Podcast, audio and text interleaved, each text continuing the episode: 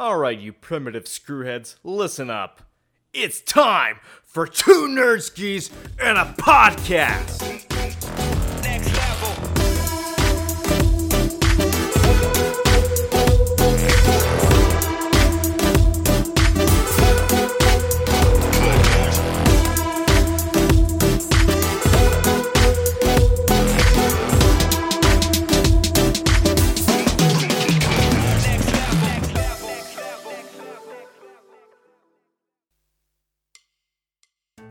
Ladies and gentlemen, boys and girls, dudes and dudettes, hello, and welcome to Two Nerdskis and a Podcast, the show where two nerdskis come together and talk about everything that is pop culture and everything entertainment.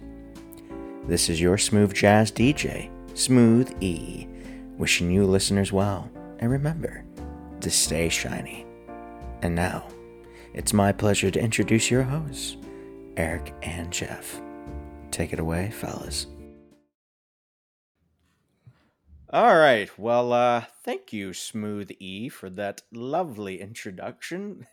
Um, as he said, uh, my name's Eric, and uh, I've got Jeff here, and welcome back to another installment of the show. Howdy, howdy. And yeah, this it's another uh, exciting episode we've got here today. But um, how are you doing, good sir? How's things going with you?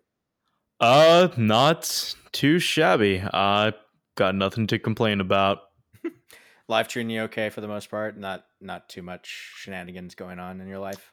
Uh, I mean, given what, uh, uh, given that the world is uh blowing up, essentially, metaphorically, uh, I could be in a wor- much worse position. So all all I can do is continue to count my blessings.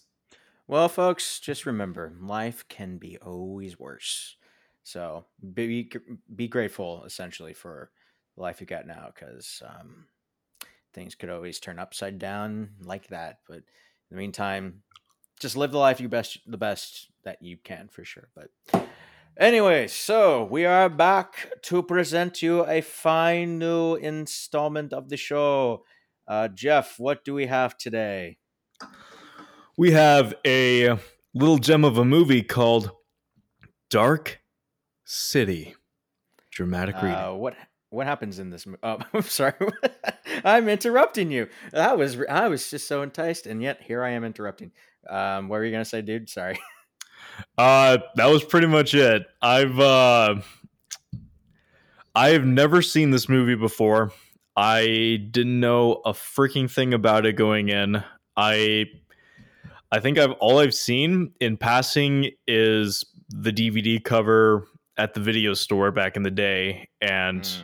just never having a second thought about it. So watching it was a very interesting experience.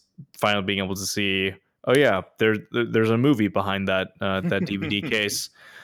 Uh, so I will leave the plot introduction up to you because I will probably butcher it. Okay. Well, um, so a little backstory behind Dark City at first. So this movie is directed by um, Alex Proyas. He's he's kind of a hit and miss in terms of directing because he's directed some pretty good movies, and then he's directed some not good movies. Uh, if there's any indication, his last movie he directed was a little um, gem called Gods of Egypt. I never saw that, but he directed Knowing, and I actually love that movie.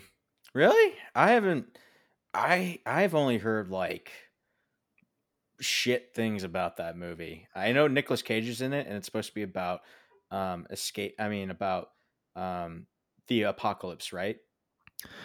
That's part of the gist, but it uh, it actually creates a pretty interesting premise and mystery, and uh, and there's uh, from what I remember, there's uh, there's like this time capsule uh, that a, that an el- elementary school places, and uh, and it it basically uh, I I haven't seen the movie in a few years, uh, so bear with me.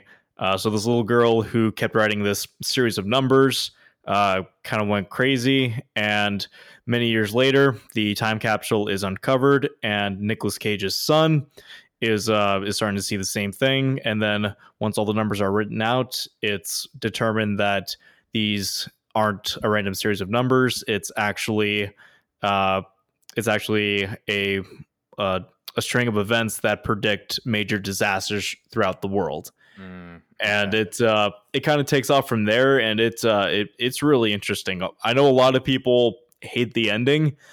I'm kind of indifferent on it, uh, but overall, I, I do think it's a very well made movie. Uh, it's very well acted, uh, and I, I'd say it, it's actually pretty underrated. Uh, so I, I would definitely recommend that movie. Okay. Um, that's the first time I ever heard anyone say anything positive about it. Um, but I'm a little, I'm a little tempted to get into it. Okay.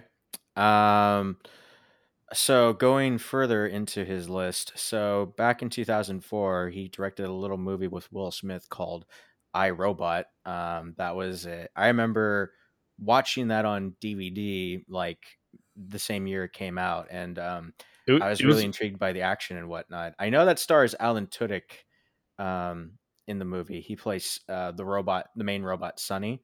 Um, and this was way before I discovered Firefly and Serenity. So um, this was the first time I ever saw Alan Tudyk in any, anything. I remember iRobot being one of those movies that in the late 2000s FX would just play would play That's right. would- Yeah. would, would play certain movies nonstop back to back and they were always it was always Alien versus Predator, Spider-Man 2 and fucking iRobot. Yeah. No, I do. FX was FX used to have a lot used to play a lot of good shit back in the day in terms of movies. Um a lot of them on repeat, which is how I watched a lot of movies uh back in the day. I mean TNT did this, USA would occasionally do this, TBS as well, and then I know um, Spike would do this. Yeah, there was a lot of those movie channels that would just play movies on repeat, and by far, um, this was one of those movies for sure um, or at least yeah, I iRobot was one of those movies. Um, I think I I've only- remember enjoying that movie too. I think I've only seen the entirety of that movie once, and then from then on, it, which was probably in the theater, and from then on, it, it's been only bits and pieces on TV. Perhaps a uh, future review, maybe in the future. Who knows? Yeah, fuck it, I'm Um, down. Okay, but I will. So Alex's Pro, Alex Proyas's major film that he's probably best known for was the 1994 classic The Crow, which was unfortunately the very last movie starring Brandon Lee, because that's the movie where Brandon Lee unfortunately died in a on-set accident. I've actually never seen The Crow. Confession. I'll be honest with you too. Um, I've only seen bits and pieces of that movie on television. Um, and that was when I was kind of interested in Brandon Lee's work. Brandon Lee, by the way, um, so if those of you don't know, that's the son of Bruce Lee. Um, and Brandon Lee had only done a couple movies in Hong Kong, and he was barely starting to like get into uh, Hollywood films. Um, he had done this one movie prior.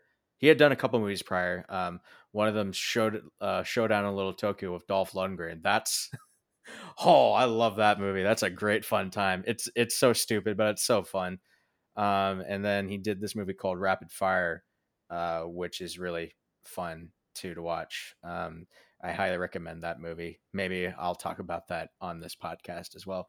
Haven't really figured out about that yet, but but yeah, uh, Dark City. Alex Proyas directed this movie. It came out in 1998. Um, did not really make a lot of money at the box office. It was made for 27 million. It made 27 million point two. Um, so it made its money back, and that's about it. And Well, I mean, if much you, take, if you take into account marketing and everything, it probably lost money. Oh yeah, because I was gonna say, so this is basically the Highlander thing all over again. Because so New Line Cinema, they distributed this movie. They had no idea how the fuck to distribute it. So if you watch the trailers, um, it was very like, what the fuck's going on? And then if let me ask you this: when you saw this at like Blockbuster or whatnot, was it in the horror section? I think it was. Um, it was. I think it kind of varied from uh, from store to store because I think at Blockbuster it was in the science fiction, and I think at Hollywood that's where they would stick it into the horror section. Okay. If I'm remembering that correctly, like this is this is like 20 years ago, which is weird to say now.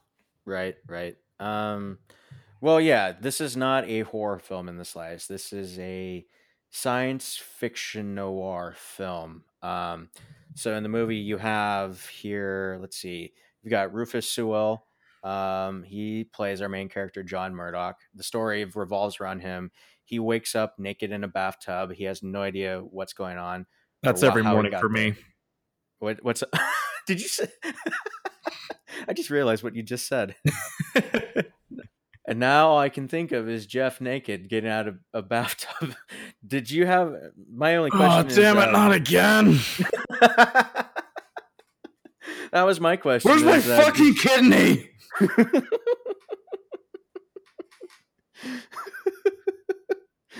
uh, now I just can't get that image out of my mind anymore. This is gonna be fun. um, anyways, you also have in this movie um, William Hurt. He plays Inspector Frank Bumstead. He's kind of the police inspector investigating a series of uh, murders. Um, you have Jennifer Connelly, the lovely Jennifer Connelly, playing uh, Emma Murdoch, aka John Murdoch's wife, or so it appears. Um, and she, God, every time I watch, every time I watch her in something, she's just fucking great. Um, and I have to say, that's a woman that has never aged. Um, she I has she not. Jennifer ages. Connelly is probably immortal. Like, Um, like, like whatever, whatever fountain of youth shit that she's taking, or Keanu Reeves, I, I want some. Did you just the way you just say Keanu Reeves? It implies that she's like she like meets up with Keanu Reeves and they exchange like I don't even know what the fuck I want to think about that. There, okay. Um, They exchange their fountain of youth formulas. Yeah, I guarantee Um, they do. uh, basically, you're saying they fuck. Never mind. This just got awkward really quickly. I, I'm. I'm just leaving that awkward pause in you so that you feel very uncomfortable and the listeners feel uncomfortable. Damn it. You're, you're, you're welcome. Damn it. Okay. Um, sorry there, folks. Uh, I'm not. So, here's what I would like to discuss. Jeff, how surprised were you to see Kiefer Sutherland in this movie? he never held a gun, and I was very sad by that. so we sh- I should mention so Jeff is a big fan of 24 um and or as he likes to call it the Jack Bauer action hour um Uh, Jack Jack Bauer Bauer. Power Hour. Gotta remember those rhymes. and uh I I watched I didn't watch all of 24 I didn't I didn't I, I, it just couldn't stick for me I watched the entire first season and then I maybe got halfway through the second season and I just lost interest but um season season four is where it's at, man. Season four kicks ass. The main the main villain. I'm blanking on the actor's name, but it's the dude who played the Mummy in the Brendan oh, Fraser Arnold one. Vosloo Yeah. Arnold Vosloo is a really good actor I like Oh, him. dude, that that guy's a fucking awesome. But yeah, uh, Kiefer Sutherland plays a character, uh, plays a very interesting, plays Dr. Daniel P. Schreber, who was a real uh, physician back in the day, um, like in the 1800s or like definitely 1800s to very early 1900s. Um, he's a, he plays a very interesting character, I feel like. Um, but anyways, going back to the plot. So yeah, John wakes up. He has no idea what's going on. Um, he tr- he's trying to figure out how he got into the situation. He's being chased by a group called the Strangers, uh, who seem to have the power to change things as they will. And John later finds out that not all uh, as it appears to seem as it seems to be. Um, and he and he just he's trying to unravel the mystery of what is going on behind the behind the scenes in the dark city, if you will. So, Jeff, I will turn it over to you. Um, so this is a reversal. This is the first time that Jeff has seen this. So, what did you think of Dark City? I dug the shit out of it. I was not the response I was. I mean, that's a good response, but that's not the response I was looking. For, I was expecting. Really, you want to Well, what elaborate a little bit further on that? what, what, what were you expecting? Well, I was just well, I was expecting you to go like, Well, I'll be honest. I, I was I was expecting you to be a little bit more in depth with it, but you're just like, I dug the shit out of this. I'm like, that's a typical answer coming out of you. be Well, because because it's such a it's a very high concept movie, and my uh, uh my public education brain can only comprehend so much in one sitting. So I. I, it's. I feel like it's one of those movies that I need to definitely take a second watch on, uh, just so I can uh, properly take in everything. Because there were definitely moments where I'm thinking, "What the fuck is going on?" uh, but but in a good way, in a very good way, and uh, and on I, I did intend on taking a ton of notes, uh, j- just so I can actually sound like I know what I'm talking about. Right. Uh, but I was honestly really engrossed by the movie that I was too lazy to take notes. Uh, or I have a few written down, but definitely not not to the extent that I that I wanted to. But yeah, I mean, I I really I really love love this movie quite a bit. Uh, I love the. I mean, at first I was getting a little apprehensive because one of the very first shots, uh, it's uh, uh, it's like a it's a shot hovering uh, hovering over the city, and the building looked so much like a miniature. Uh, usually, I, I love miniatures, but when it's when it looks obvious, it always takes me out of it, and it, I was it, it looks like a uh, like this. My very first impression was, oh my god, this looks like a rejected Tim Burton Gotham Gotham City model. Uh, but uh, but shortly after that, it uh, it definitely turned turned everything around. And once the plot uh, once the plot kicked into gear, it uh, it just kept getting better and better. And a majority of the shots looked like a work of art in a way. There was such Yeah. care. There was such care and attention uh, crafted into nearly every shot, and I, I love the variety of camera angles that uh, um, that's uh, that's always given. The the lighting always looks on point Um, in terms of film noir. Uh, th- this is a phenomenal example of it, and uh, clearly th- there's a talented director behind this movie. So I'm I'm shocked he goes from this to fucking Gods of Egypt.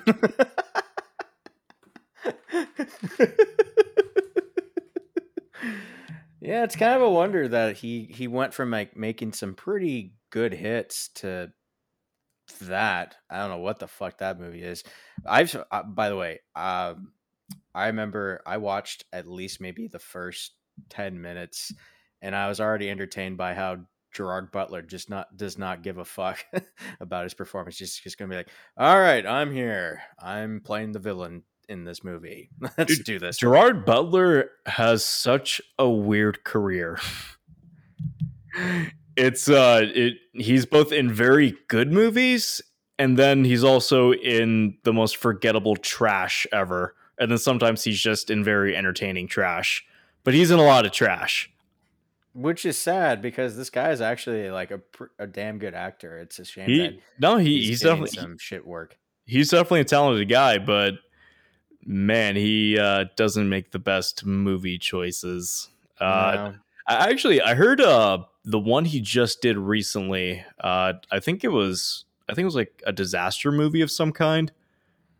What oh yeah, is I it? know, I know this movie. I know Yeah, this movie you're talking about. What the hell is it called? That's gonna bug me now. Uh. Here, uh, say something engaging so that so that we still sound like professionals. Well, what I was. Oh Jesus, where the fuck is that echo coming from? Okay, what I was going to say is Greenland. what? I found I found the movie I was looking for. Greenland. Oh yeah, Greenland. Yeah, no, no, I know the movie. Y- y- no, no. How, how I know this is because Chris Stuckmann did his review on that movie, and I, I it wasn't what I found interesting is that it's a very interesting perspective of a disaster from a from not the world, but just a small town alone. Oh, Morena Bar Bar Barkarin. I can I always butcher her last name. Oh, Miranda Anar- Baccarin? Inara from Firefly. She's also uh, Vanessa in Deadpool. Just uh, FYI. She'll always be Inara. Yes, she will. and I will always, I will always. I mean, what are you talking about? I thought Kaylee was your woman. I thought Jewel Staite was your woman. I can have multiple. Okay, never mind. Going back to Dark City then. Um, It's the verse. yes, yes, it is. So, Rules don't Yeah. apply. so yeah, Dark City's very it, it's very influenced by a lot of older films and especially film noir and a lot of like German expressionism. So it's very surreal in its approach. Very much a character study of like what is it that makes us human and like is it our memories that makes us human or is it like the little small things that make us human that sort of thing i don't know if you paid attention um, jeff when you were watching this but so after so within st- still within the opening of the movie so when john first leaves the hotel he meets that um he comes across the hotel clerk and then obviously the strangers manipulate things so that it's a different hotel clerk but he comes across the same guy at a newspaper stand and i don't know if you noticed but he says the same thing as he did um, that we the audience know. He says that like uh, uh, no good behavior um, something about good behavior in work or whatnot um, no reward for good. Oh yeah, no reward for good behavior. I think is the line. I do not re- remember something with good behavior, but um, it makes you wonder. Like, is it is it uh, our memories or is it just the smaller things or whatnot? Um, the other thing. So I don't. I know. Have you seen Metropolis by any chance? Uh, in a film class, yeah. Okay, so when you watched this, did you get a Metropolis kind of vibe to it? Because it, it's very much influenced by that movie. I. I definitely did, and uh, another vibe I got, which I'd never, which I didn't expect.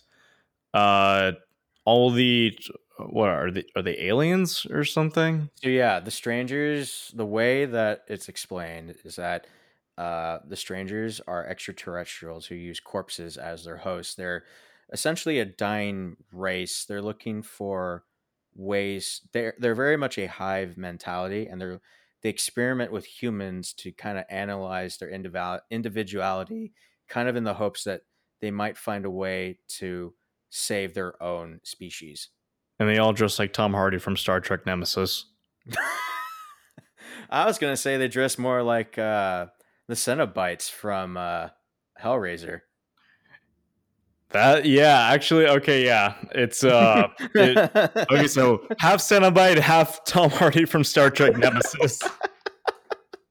okay, quick aside. I don't think Star Trek Nemesis is that bad. Um, definitely not the best way to end the Star Trek Next Generation series of films, but um, I do think Tom Hardy is one of the best parts about that movie. I saw it once, like 10, 10 years ago. All, all I remember is a Dune boogie chase scene, and it, It is kind of that is kind of out of left field that scene. I will admit, um, it, it really was just there to create an action scene. Um, but uh, as we all know, Star Trek's not supposed to be about action. But then again, um, well. we'll J.J. for- we'll Abrams did that. not get did not get the memo on that. we'll leave that discussion for another time then but but yeah um the strangers are very much um that's their goal they're trying to discover what is it that makes the makes up a human soul if you will um and uh they again yeah they the way they have a very they have the ability to tune or as i like to call telekinesis on steroids they and they also have kind of like reality manipulating powers or more or no they use their telekinesis to uh, warp the city if you will to uh, benefit their experiments because like i said they'll they'll set um they'll set up um scenarios for humans to so they can study um, how they work and then the way they the way they change people's personalities around is that they give they they've created the appeal the technology to uh, create false memories or new memories if you will and that's how they're able to see how people will interact or whatnot and they have dr schreber um, played by kiefer sutherland who um, is kind of like their he's he's like their he's like their unwilling slave he kind of just go he's the only one who kind of has his own free will or whatnot um, outside of the rest of the populace and john murdoch um, and so he's the one who administers the memories every time they change something. Um, and then John, it's kind of interesting how John works. They never fully explain how, but John, because they do, because you do see that John's not the only one who's awoken. There's a there's a police detective named Eddie Walenski who's who it seems like he's paranoid, but the truth is he's actually the most sane one in the entire city outside of John. Um, and he he realizes that the world he's in is like completely fake and so uh, he's he, so like every time he's perceived as every time you see all these different like drawings in his uh, office or whatnot it's actually because he's trying to really figure out the truth behind what's going on. It's almost like it's almost like kind of seeing how like conspiracy theories are like what's this? And how's this connect? And how's this connect? And how's this connect? And how's this connect? Reminds me of some people i know to be honest. This okay like it it just kind of clicked with me. This is like a like a really uh this is like a sci-fi noir version of truman show. Oh my god i had not thought of that. I was i was thinking more in terms of the matrix to be honest. Did Um, uh what year did truman show come out? Because i swear that was that was so 90 the truman show oh god i want no that wasn't 93 that okay when did the truman show come out? In the meantime because i know truman show was late 90s 90 oh it came out the 98 oh year. shit. It came out well here's the question which movie came first? So let's see. uh so truman show came out uh june 5th of 98 dark city came out in the february 27th of 98 so i guess 98 was just the year of doubting your own reality dude and then, I- and then I- matrix sure shit didn't help with that.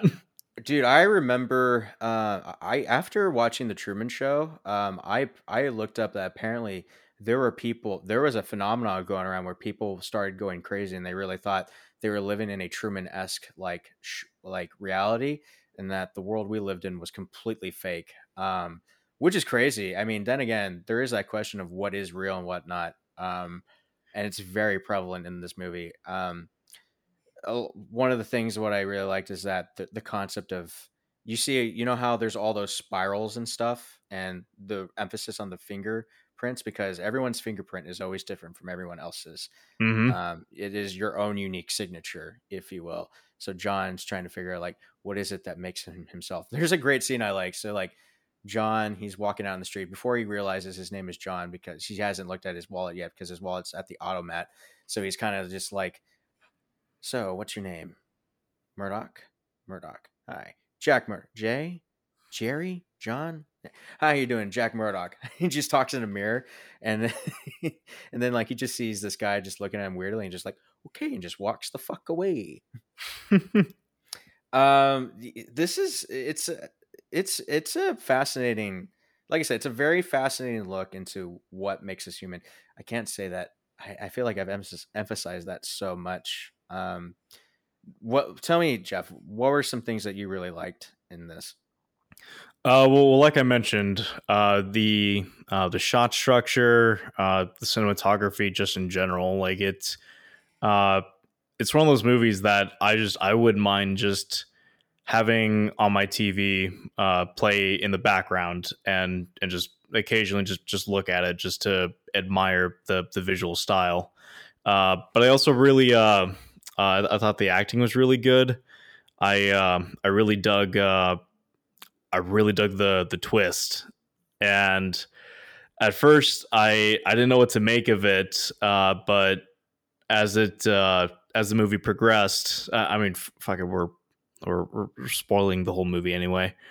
Uh, so it turns out this is this our show after all exactly. Uh, so if you have not uh, seen Dark City, well, you, you've had over 20 years, so that's kind of on you.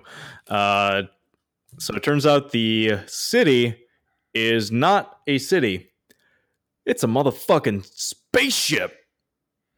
kind of i mean it's like a it's like a floating city in space I guess It, it looks like it, it looks like if the world if the um uh if the main city in Blade Runner and Cloud City had a kid. mixed in with some film noir and Metropolis would be my other like suggestions. Yeah, pretty much. And and that uh I don't know, like I haven't really seen that done before and I thought that was a really unique uh unique approach. Uh is this based off a novel or anything No, or so uh, fascinating. So interesting story. So when he was writing the story, um, Proyas, he when he was he when he came up with the story, apparently uh, he shopped it around, but everyone told him like this felt too much like a novel. So he got two screenwriters to help him out to flesh it into an actual screenplay. So he got Lem Dobbs, um, who's written. Um, he's written another i guess his best known work outside of this would be um the Limey and then he oh i guess he also did some uncredited revisions for the swat movie in 2003 but um oh he also wrote and co-produced gotti uh, and then um Movie Pass really presents Gotti. and then you're really not uh, jeff you're really not gonna like who also co-wrote this movie um with proyas oh no. david s goyer Uh,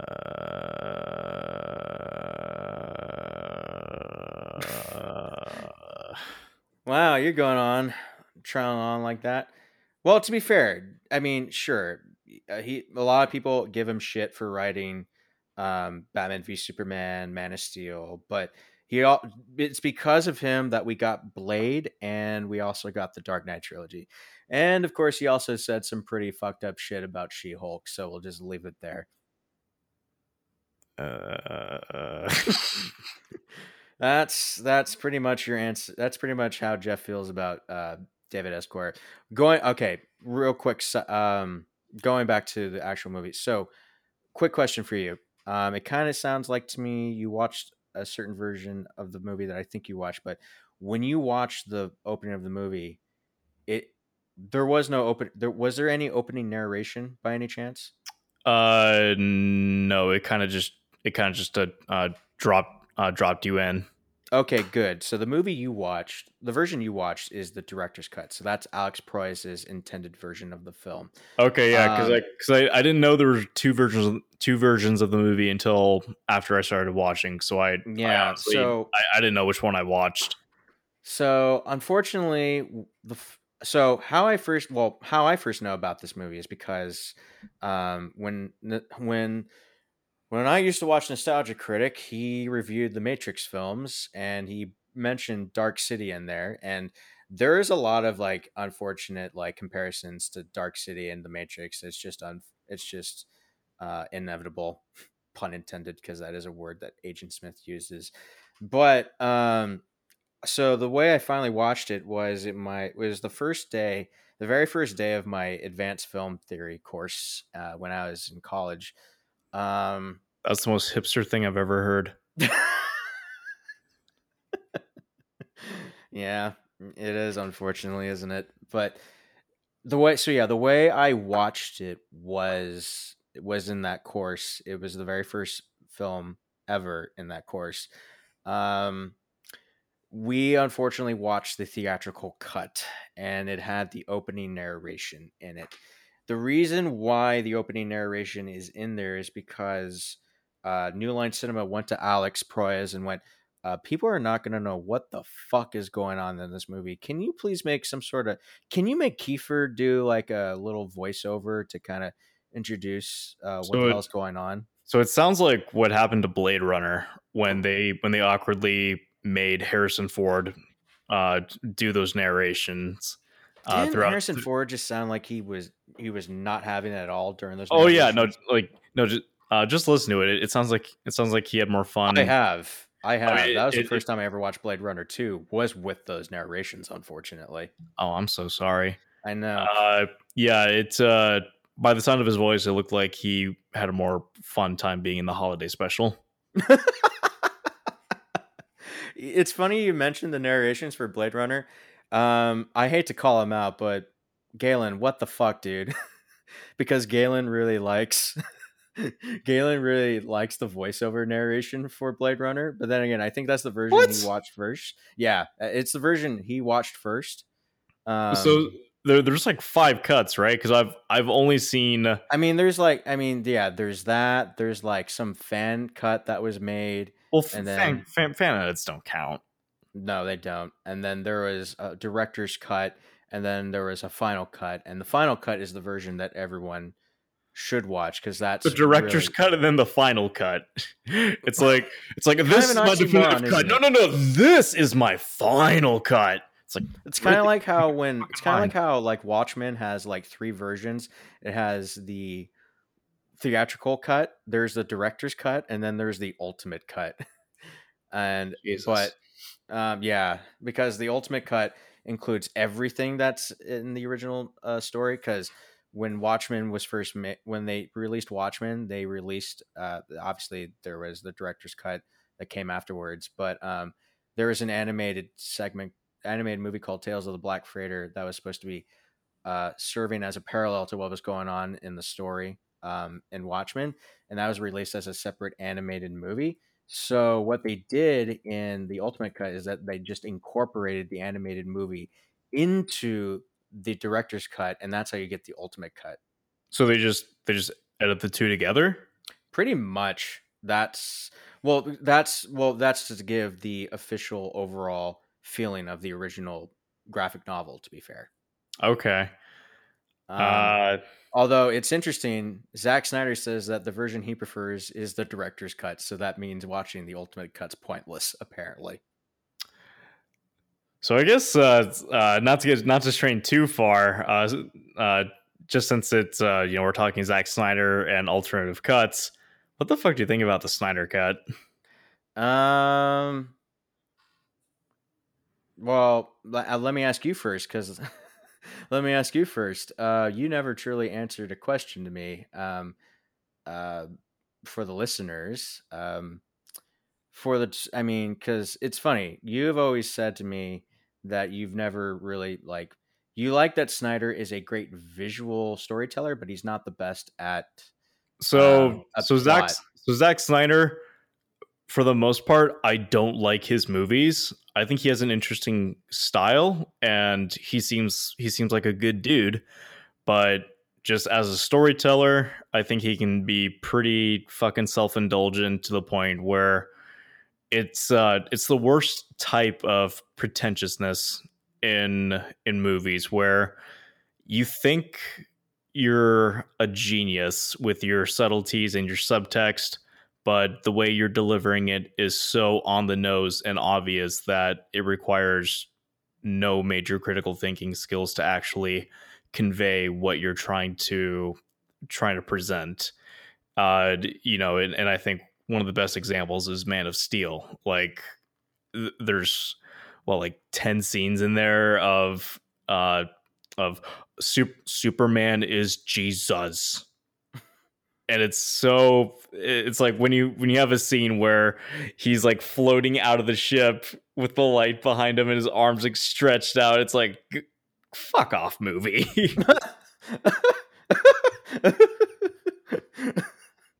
yeah, I, uh, Uh, so it's, it's so it, let's just be clear. Jeff's not a fan, but um, Yeah, so I- what I really hate- surprised me. That being said, I'm surprised by what you have to say about the. Even though, so at the time of at the time of this recording, we are about at least a month or two of like 40 something odd weeks away from the Snyder cut, and I was very surprised by what Jeff has to say about the Snyder cut. Yeah, so so basically, uh, I hate Man of Steel. I fucking hate Batman versus Superman, and the uh, the version that got re- uh, the version of Justice League that got released in theaters was a catastrophe. But it was a case where I could it. It's one of the defining examples of studio interference, and when you when you watch it, you can just tell what was shot what was Zack Snyder and what was Joss Whedon. And it, uh, it the movie itself was just a complete train wreck. And uh, then the rumors started coming out that there was uh, that there was a different cut of of Justice League out there. and it had scenes like Black Suit Superman, uh, uh, that uh, uh, what the fuck's his name? Steppenwolf. There were extended scenes of Cyborg. Yeah, like, that uh, really yeah, fleshed yeah. into his Uh, character. yeah, uh, Cyborg got uh, got more got more scenes, uh, so it, it just sounded like a completely different movie. And and uh, you know, at first I, I was hesitant, but then uh, Zack Snyder kept uh, tweeting out, uh, you know, just little images of what were clearly deleted scenes. And and then the whole online movement started uh, started buzzing after that. And God, I gave up so much after. Can I just be real quick? I, I, I mean, as much as I leading up to the the announce the official announcement, I was just like, dude, like it, it fucking let it go. I mean, like if the Snyder cut happens, just it happens. It really should have been done like right after. It really should have been released right after the movie. I mean, I'm glad it's finally coming out, but God, I, I, just, I Well, well, I mean- hated, I mean, like all that it- shit. I mean, it wouldn't have been made unless, or it wouldn't have been finished unless the actual demand was there. And I because- know, And, And I the know. only and, and the only reason that it even got greenlit was because of the uh, was because of the acquisition uh, from AT and T, who was looking to make content for HBO Max to to draw in uh, uh, tr- to draw in potential subscribers. And if that didn't happen, then there's no way that it would have been greenlit because doing that is basically an admission of defeat on behalf of Warner Brothers Mhm. uh, you know, because it would be like uh, like the, the Rise of Skywalker, for example. If uh, when you watch that movie, it just seems like it was hacked in the editing room, and and you feel like there's missing scenes and subplots, and it just feels like a very incomplete movie. And if there if there was proof of of different extended scenes of, uh, of throughout the movie that wouldn't have saved it, but would have at least provided better context and a more streamlined uh, plot, then I would at least be open to seeing it. But the difference is, is you know, Disney's never going to be bought out by anyone. So if there are missing scenes like that, you're never going to see them because Disney Mhm. will never admit defeat like that. So I'm mostly fascinated by the Snyder Cut, not because I think the product itself will be a great work of art or that oh my god I've seen the light. It uh, I was wrong. I, I was wrong about the DCEU all this time. It it's actually uh, Zack Snyder's actually a magical genius. No, not at all. It, it'll probably still suck, but it's one of those things that I'm glad it exists, and I'm glad that it came into existence because of passionate fans that that uh, made their uh, made their voices loud uh, loud and clear. And so, I, and I think it's a testament to what can be accomplished if uh, if fans can can pull together and get and get behind something. And so, I I'm going to watch it just because it actually exists now and I think it's uh you know I I don't think it, it should be applied to every movie like I like I think David Ayer was saying that he wants to release his cut of Suicide Squad it's like I don't that fucking- movie's a I, complete I- turd. That I, movie I will don't fucking care No, that movie will never be saved. but at least at least with Justice League, there's at least elements to it that I am interested in seeing. Uh, because uh, yeah, I, I want to see Black Suit Superman. I mean, even though I don't like Man of Steel, I like Henry Cavill as Superman, so I I want to see I want to see what was cut out. I like Ben Affleck as Batman. I feel bad that he kept getting trapped in these shitty movies and never really had the chance to actually shine. So will it be good? Probably not, but I'm interested.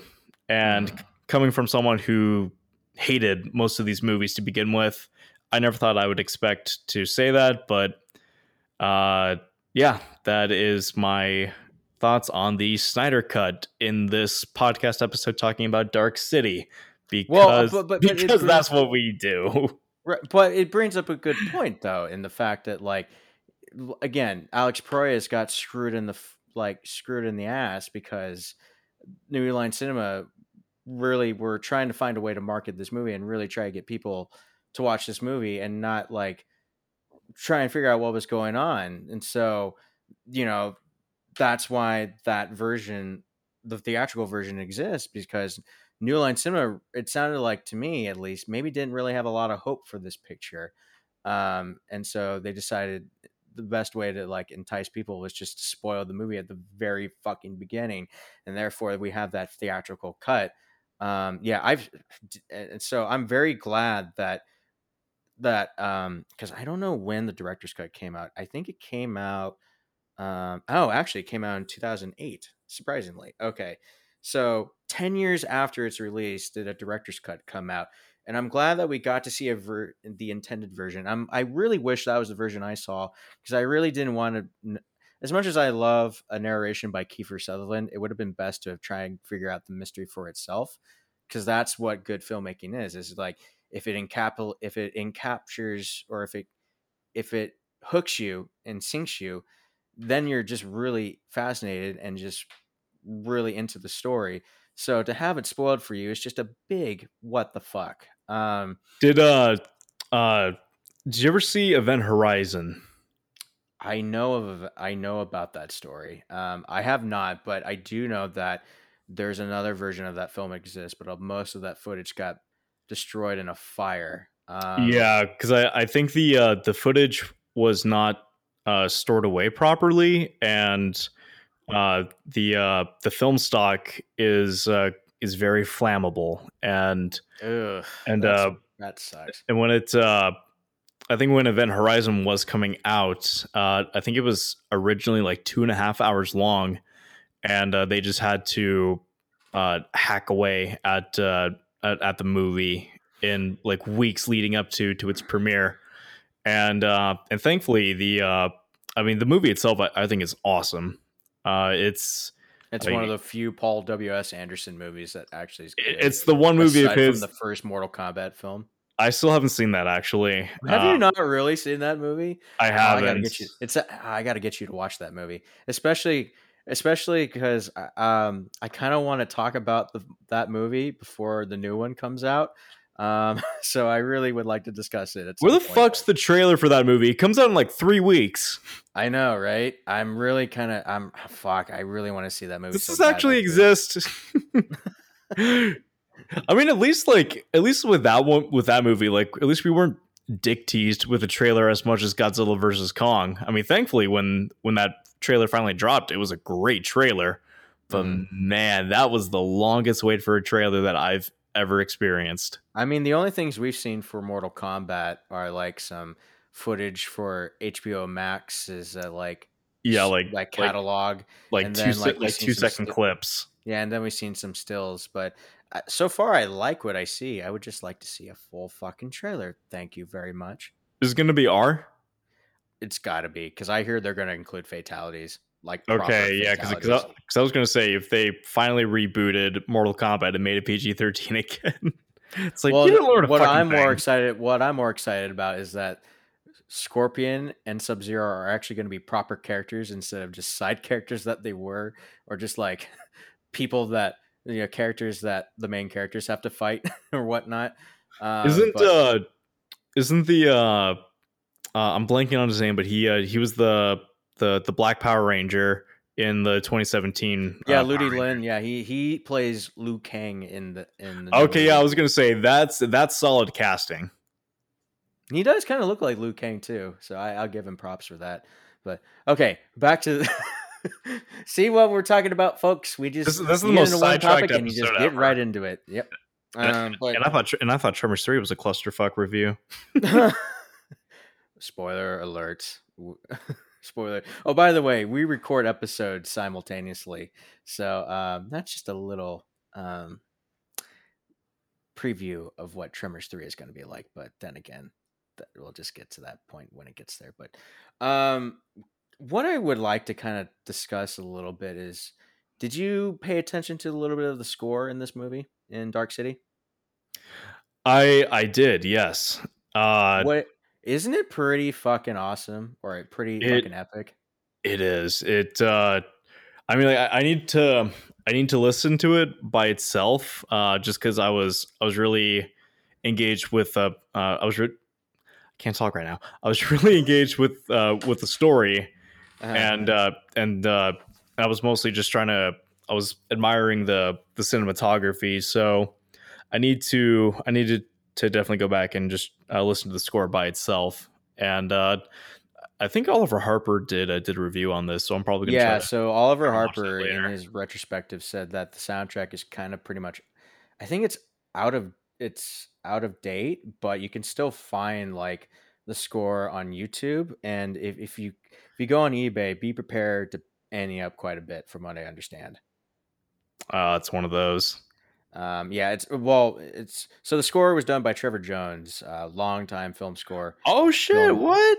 He, yeah, he. Uh, I just uh, realized he d- he did the score for Labyrinth, which also stars Jennifer Connelly. he composed Dinotopia. Oh, he did. Oh, Yes, he did. That's actually that's actually one of my favorite scores of all time. Is it? Because I really enjoy this score for Dark City. It's like it's very bombastic in its approach. So like, um, so whenever, so like when uh, when John fights fights the strangers, at least the head stranger at the very end, like goes dun dun dun dun dun dun dun. It's like it's almost like a dark, it's almost like a bombastic Batman score. Like if this is how if this if a Batman score was more epic sounding what than what Danny Elfman or Christopher Nolan, I mean uh, Hans Zimmer, uh, ever re- uh, did, it would be this bombastic. It would be oh totally big. um, by the way, so um, I know they used part of, when they did the trailers for the Matrix. I think some of the music was used for Dark City in the trailer spots. Like they uh they took music from uh, Dark City, uh, used Yeah. it for, for Matrix. Yeah, Oh, okay. I think I think Dark City's soundtrack has been used in quite a few um, trailers as well for other movies. Um, side note, so the Matrix, we're going to be talking about the Matrix quite a bit right now, but um, I so the Matrix was obviously film obviously came out a year after um, Dark City, and you obviously will see a lot of parallels in there in terms of like what it means to be human and whatnot, and it, do is the reality we live in real or fake? Um, but I thought this was a side note. So, um, the rooftop scenes or the rooftop sets when John is running across the rooftops, um, a lot of those rooftop sets are used in the Matrix, at least in the opening. Is where it, the opening of the Matrix when Trinity is being chased by the agents and the cops. So those are reused uh, rooftop sets from Dark City. the more you know. Dun dun dun dun. Ta-da! Um, but yeah, okay. Uh, in terms of characters, um, I really, I, I feel like, um, yeah, the acting in this movie is pretty solid overall for the most part. Um, I think, though, I think the best performance is probably Kiefer Sutherland. To be honest, like he's so. I mean, I'm used to seeing Kiefer Sutherland play like some pretty hardcore characters. Uh, I mean, obviously he's I forget what his name is in uh, the Lost Boys, but he's such a good. He's used to play. He's usually playing the bad guy or like hardcore antiheroes. Um, You've obviously, seen, you, you've seen Stand by Me, right? yeah, dude, he was such a dick in that movie. Dude, he was he was shit your pants scary in that in that movie at, at he certain was points. a good he was a good bad guy in that movie to be fair um, and then of course if you watch 24 obviously did let me ask you did he win emmy did he get nominated at least for any emmys for that show I'm sure he must have. I mean that I mean the fucking show was on for eight seasons. and then they had and then they had at least like one um spin-off season Or yeah, so they had um they had like uh they had like a limited series uh where Kiefer Sutherland came back. I I actually I hated that. Uh the the way it ended pissed me off so much. And then they tried to do a straight up spin-off uh with a different lead actor and I th- I think it was Corey Hawkins. Uh I mean uh, Corey Hawkins is a great actor, but I think I watched the first episode and it it just felt like same shit different day. And i think the only person that returned from the original series was uh, it was like this one agent that apparently went bad am, am i yeah, right? uh, uh, To- Tony Almeida was the character name. Mm. Uh, yeah, there was uh, yeah, actually thr- throughout the series, uh, you know, he, he goes through a really interesting character arc, and he uh, he was one of my favorite characters on the show. Mhm. But um, I mean, I don't know. It uh, w- without without Jack, it uh, it, it just kind of felt like a, a cheap cash in. Uh, well, I so think that goes to I think that goes to show that Kiefer Sutherland has a very unique screen presence. It doesn't it doesn't matter what kind of character he plays. It's just what the what he just brings to the table alone makes or breaks uh, the movie or at least the moments because when he plays Daniel Schreber, um, I am just convinced that he is just this creepy, uh, kind of broken um, shell of a man who still has his scientific expertise, but the strangers have just beaten the fuck out of him so much that he just he he just wants to find a way to like like destroy them. And so when John when John figures out a way to tune or discovers his ability to tune, he's like, this is his chance to really kind of like escape the strangers and just destroy them finally for taking away everything that he knew and loved and whatnot, or potentially. Um, that that's a very creepy performance. Um, not creepy, but there just a different. almost uncomfortable, very different. Like I said, I mean, the last thing I ever saw, or last thing with anything that I saw or played with, um, was Metal Gear Solid Five: The Phantom Pain, and uh, Kiefer Sutherland came in to voice um, uh, Solid Snake or Big, Bo- no, not Solid Snake, Big Boss, essentially. In oh, that badass. yeah. Um, although I really, I mean, don't get me wrong, I love David Hayter, but I thought he, uh, Kiefer Sutherland just brought a whole new like gravitas to that role. Um, there's a twist to that too, but um, I, I'll get to that whenever we talk about Metal Gear. Um, uh, I think that Jennifer Connelly just uh, she has a special, unique innocence to her. Um, she's very much a, um, even though, even though um, it she you get the sense that like even she's like not totally convinced that um that she's married to him because I don't know if you noticed this, but you know, remember when she first meets Detect Inspector Bumstead and she's like playing with the ring finger as if it's not supposed to be there. So she Uh-huh. kind of subconsciously she knows that she's not married, but somehow she, her feel somehow her feelings for John are real in a, in a sense. Like she genuinely does care about his about him, and then leading to John himself. Um, what a fascinating like journey for him, like to figure out to figure out like his whole life is a lie um, that's been fabricated just for an experiment. Oh, by the way, Jeff, I have a very important question for you. What's that? Do you know Shell Beach? yeah, I know Shell Beach. Do you know how to get there? Uh... okay, I, I will say, uh, I uh, probably the uh, uh, one of the big oh shit moments for me was uh was the first was the first time it struck midnight and everything and everyone just comes to a screeching halt and falls asleep Uh, the way and the way the way John is just trying to he's just like running around up. like doesn't know what the fuck is going on and he's like screaming at people like, He's like, wake, up "Wake wake up! up Wake like up!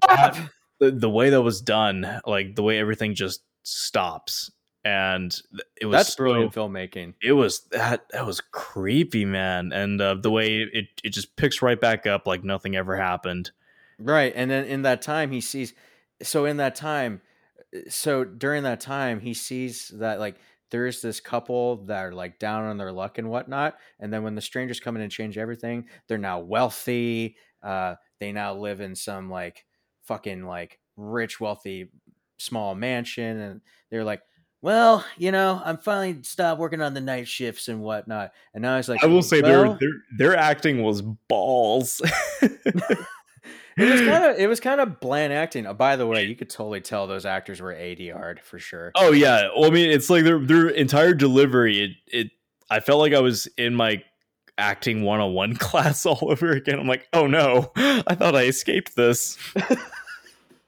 Well, the whole point is you're supposed to be believable. Like the way you deliver a line, you have to really and you have to say it with intent. I don't think I bought that one moment. No, and I mean, I I love the uh, uh I love the scene it's just their uh, uh, it's just tho- those two actors in, in particular like their delivery was so off and it's uh it, it kind of took away a little bit from the uh from the gravitas of of the scene at, at least for me because i'm i'm i'm i'm the asshole that tries to pick apart a- any any or all details uh Um, speaking of details, then, uh, how did you feel? But so remember, this is 1998. Yes. Um, CGI is still very much in its early stages, kind of. Um, I mean, i mean definitely post jurassic park like jurassic park is is like the is like the the the, the pinnacle and then uh pretty much if you're comparing if you're trying to determine cgi uh, jurassic park is kind of the gold standard i think either that or, or terminator 2 so so like whenever you're talking cgi you, you kind of at least like my instinct is to c- compare it to uh either those two movies like if it, yeah, no, no, yeah, because like, I mean, what Terminator 2 came in what 92? And 91 That movie, st- 91. That movie still fucking holds up, um, especially for the CGI alone. And then obviously, Jurassic how sad is it how sad is it that the cgi in dark fate doesn't look anywhere near as good as terminator 2 I forget. Oh yeah. Well, to be fair, I didn't see Terminator: Dark Fate. Just looking at the trailers man it's like god that cgi was balls I'm sure it did. I mean, um, yeah. The- the CGI though, I think it's you know it's passable for what it is. It's very blatant though in your face. The CGI. Yeah, Um, and, and, it's, li- but and like i luckily said it's not used much. and, and like i said earlier uh, some of the model work was a little wonky But the, but I do but you do agree though that the design of the city is oh very, yeah no like like the uh, like unique. yeah the, the actual design of the city it, is fantastic and but it's just uh at least in the beginning it got better as it as it progressed but Mhm. uh, uh but there were definitely some uh uh i'm not sure if it was just the way it was filmed or the way it was lit or uh the way the kind of lenses they were using. Uh just the way some of some of those shots were presented it it uh i don't know it, it i had the this was pointed directly at a model type of uh, type of vibes off Was of it. the very was it the very first kind of like zoom in shot of the hotel that John Yeah, Okay. uh yeah that, that, does was kind the, of stand out a bit, I will admit. yeah that that was a major one for me and a few throughout but um but as the movie progressed it uh it uh it, uh, it was definitely a lot less blatant and and i was able to to look past it Um, yeah, no, it by far, it's by far. I think, I think that's what makes it. I mean, again, this is another situation of practicals and CGI. I think the practicals are really great. I love the. I really enjoy the miniature work. Um, uh, like because it, it's gonna hold up pretty well, especially when you add like the monotone kind of color, the singular kind of colors for the noir esque feeling, along with the German expressionism that goes along with it. Um, by the way, speaking of speaking of editing or just pacing wise, so I don't know if you noticed this, but it was brought to my attention when so there's a YouTube channel I follow called Off the Shelf Reviews. There are these two guys named Gary and Ian out of um, out of the UK, and they reviewed this movie and they mentioned that each shot is only only lasts a maximum of like seven seconds.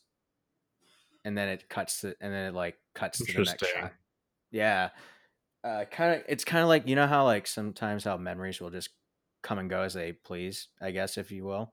Um i'm not sure what it was but i just thought that was a fascinating editing choice in that matter but i mean i think this movie is very well paced for its premise I, I do too, uh, because I think, because I'm, because usually high concept sci-fi movies like this, uh, they'll try to have over over long uh, run times, and very few are actually justified in in that long run time. Like I feel, uh, uh, Blade Runner twenty forty nine is a good example. Very long movie, but uh, but I feel like the the story itself uh, justifies the runtime, uh, and if this movie tried to pull something similar, where it was you know well over two two and a half hours, then it would have definitely overstayed its welcome. But I feel this movie gets uh, it gets right to the point. It uh, does a really good job at introducing you to the world, the environment, uh, and I I like movies that just drop you in the in the thick of of a situation, and you're especially something like this too. yeah ab- absolutely and and Which uh, again, I don't. Sorry, I don't mean to interrupt, but again, it just goes back to that point I addressed earlier, where I really wish I had watched the director's cut of this film instead, instead of like being unfortunately watching the theatrical cut and having the movie pretty much spoiled in a narrative voiceover. Um, yeah i'm i'm kind of glad that i i mean because again i didn't know there were two versions so i'm glad the one i happened to watch happened to be the good version Um. uh but yeah uh but, but, yeah, but like yeah like, like i was saying uh uh, when a movie is just able to drop you in, in the in the middle of a situation, you don't know what's going on. You feel just as confused as uh, as the lead protagonist. It's uh, I feel like that's a good way to get attached to that character, and then you just watch the mystery unfold from there. And as uh, as it goes on, you're just seeing more of the world, and the fact that they're able to do this in an hour and forty five you know tell a tell a good story build a good world and and not not overstay its welcome i think adds a lot to rewatch value Hmm. and uh, even though you know like i said earlier i love blade runner 2049 but i'm not rewatching it every uh you know every every few months or something just because it's it's so fucking long Which and- it is. And you can definitely enjoy the experience but putting in the runtime it's uh it- you basically have to plan ahead for that. But a movie like this you can definitely get a genuinely strong sci-fi noir experience to uh, to the highest standard and and still and but just experience it at a standard film runtime which which I, I think benefits this movie greatly How'd you feel about the production design? Uh, I didn't. I meant to ask you this earlier, but like, so they kind of, so Schreber kind of mentions that like, um, that they're just kind of plucked. At, that they're not really sure where they come from. Obviously, it it se- it sounds like they come from Earth, but it it seems it's not really sure when from Earth they were all these people were plucked out of. But um, I like the I like the idea that like the world looks like a weird a weird noirish version of Earth. Like it's a mixture of at least the 20, no, at least like the 30s till like the 60s with a little blend of like a little hint of like modern clothing here and there. Like not very That's much. the only the- time I noticed them, the only, the only time I saw modern clothing was like some people wearing hoodies in the subway Well, that's kind of what I liked is uh is that there's almost like a I mean once the twist is revealed that kind of leaves a sense of amb- ambiguity where you don't really know where or when these people were uh, were plucked from Earth and you don't really know what kind of uh, world that they that they were uh, left or that they left. Uh, it, it could have been it could have just been normal or it could have been a dystopian shithole and Mhm. I think I think the best uh, the best sci-fi stories leave just enough open to where you're able to make your own interpretation, and and I think that kind of leaves a better lasting impression. You know, if you you go back and think, you know, you try to fill in the gaps yourself, and I think that. Uh,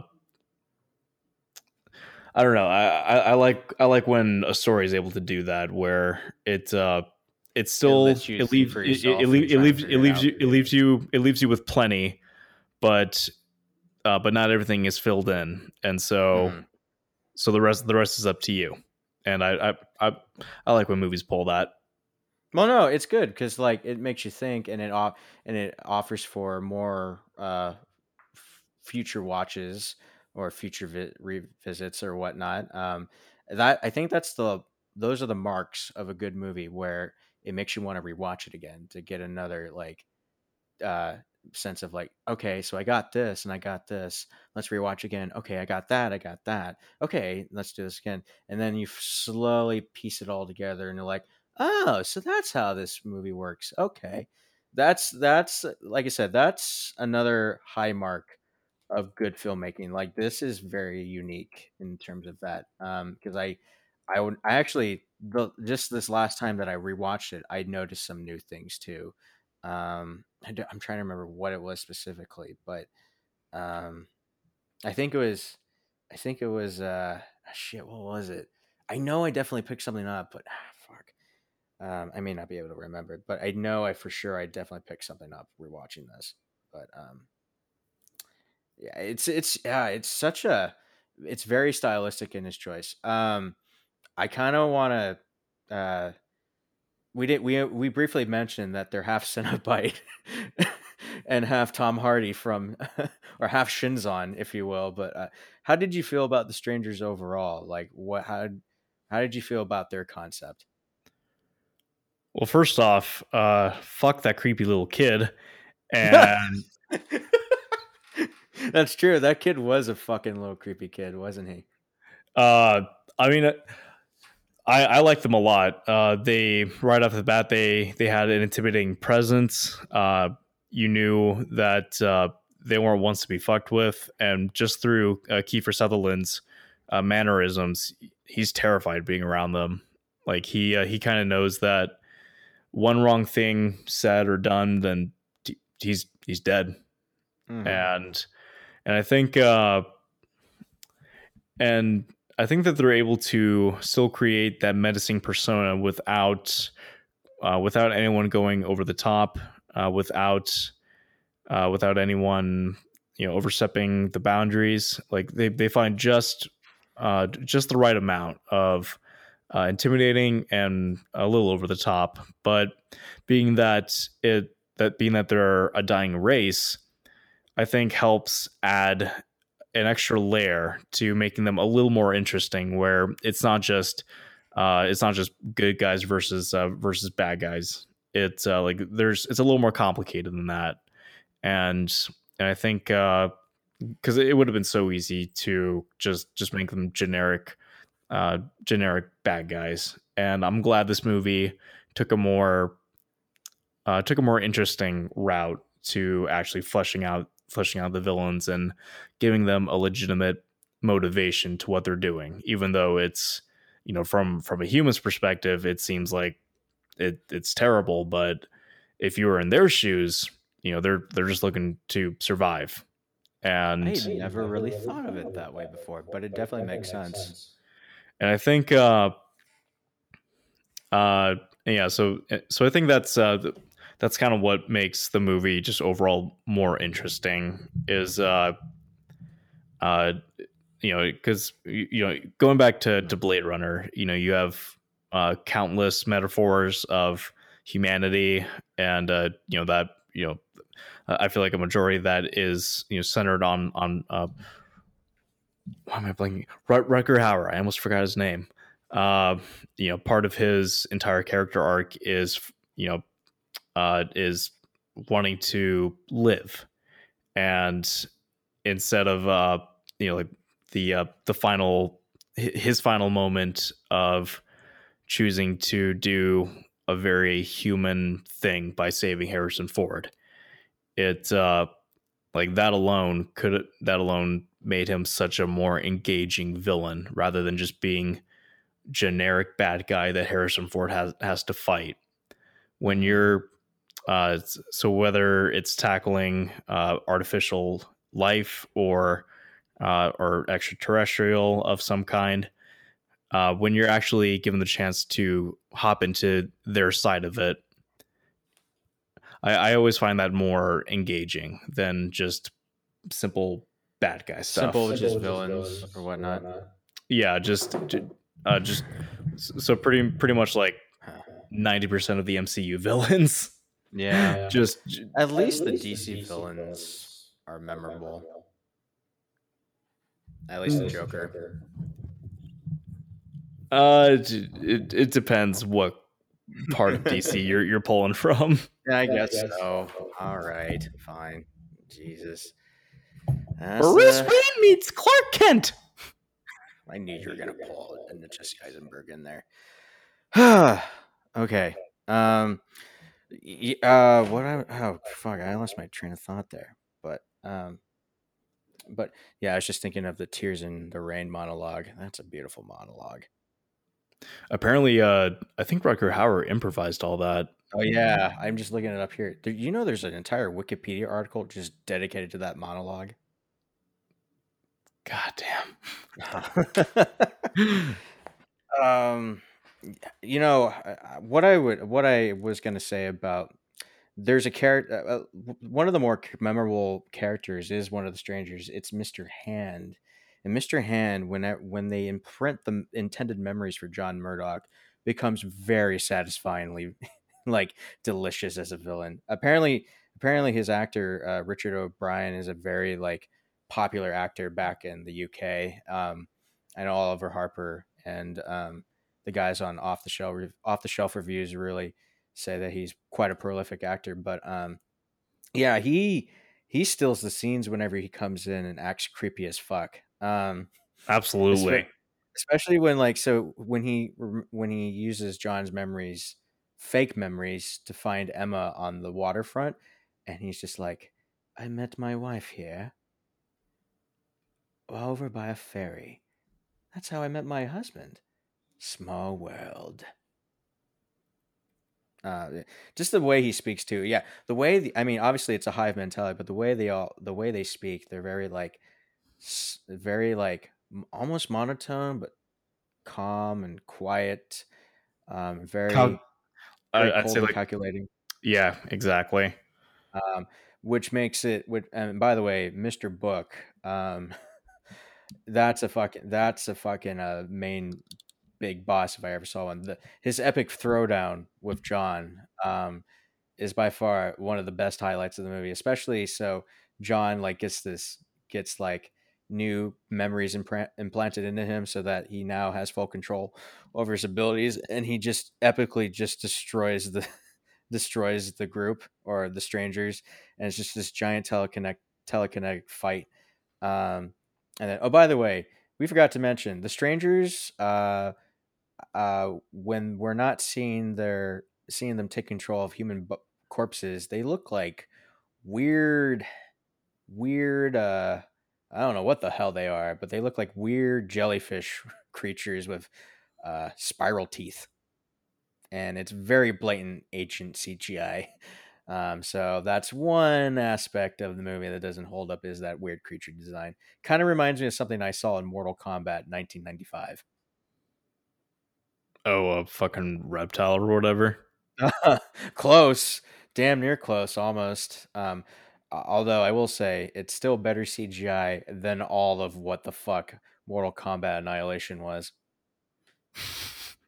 let me tell you I, this I, I damn kind of I kind of want to see that movie. don't don't don't do yourself a favor spare yourself unless you want brian thompson to just go in your head and be like earth is under attack and it is glorious Too bad you will die. that's mother you're alive It's, it looks man. wonderful. oh, it's a horrible. It's a horrible mess. The only good fight in that movie is between Sor- Scorpion and Sub Zero. Um, God damn it! I really want that new Mortal Kombat movie. Fucking release the trailer. God damn it! Ah, going back to Mortal Kombat all over again. Okay. Um, but bef- um, before we fin- before we get sidetracked though, um, overall, uh, Jeff, what are your final impressions of Dark City? I am very glad that I went into this movie completely blind.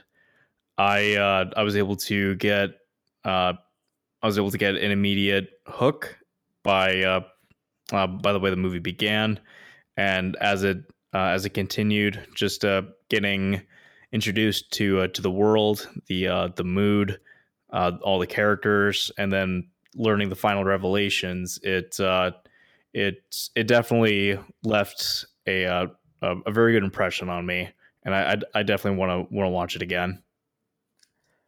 For me, um, oh god, not the echo. Again. I hate my technical difficulties so much. Oh, there it goes. Um, I'm leaving that there's by the my uh, musical talents there, ladies and gentlemen. Um, for me, uh, it's it's a very like I said, it's a very fascinating study on what makes us human and what is real and whatnot. I I love I really enjoyed John's journey into trying to figure out what is the truth and what is not.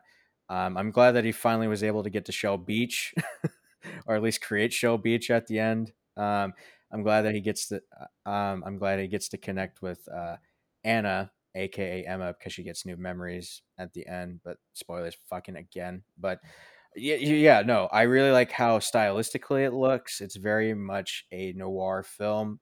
It's more than just a science fiction film. I like the mystery trying to figure out again. Um, the truth behind the Dark City. Um, the twist is great. I just wish I had watched the director's cut instead. Fucking god damn it! I get I, I'm never gonna let that go. Um, and then I I really the score is bombastic and incredible. I love it. Uh, the acting again is solid. Uh, the direction and writing alone are are also on point here. But yeah, the cinematography is just breathtaking.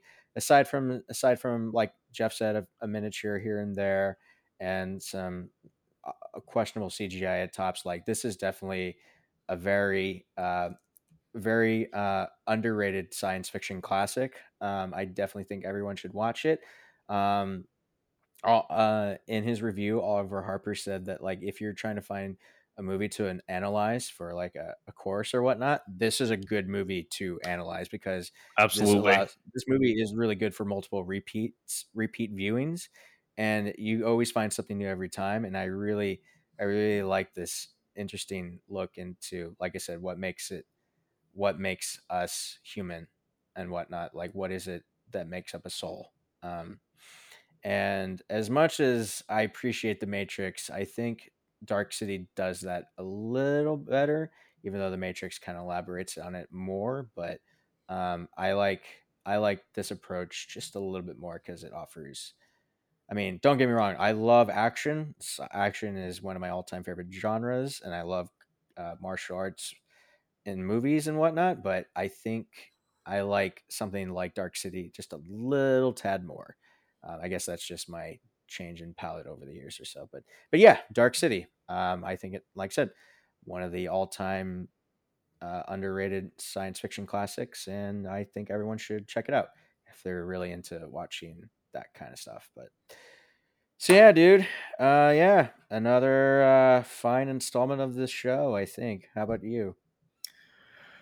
I would say uh, to anyone that uh, listened this far, uh, I'm sorry that uh, we consumed an hour and 20 minutes of your life. Uh, no, no takebacks. Uh, you're gonna have to live that for the rest of your life. Oh my god. Well, in that case, I do appreciate you uh, pl- um, bearing with us here, and I hope you will join us again for our next installment where we return to the Tremors franchise in Tremors 3 Back to Perfection. In the meantime, follow us on our socials if we have socials, if you can find us. But uh, other than that, folks, that's going to be it for this installment of Two Nerdskis and a Podcast.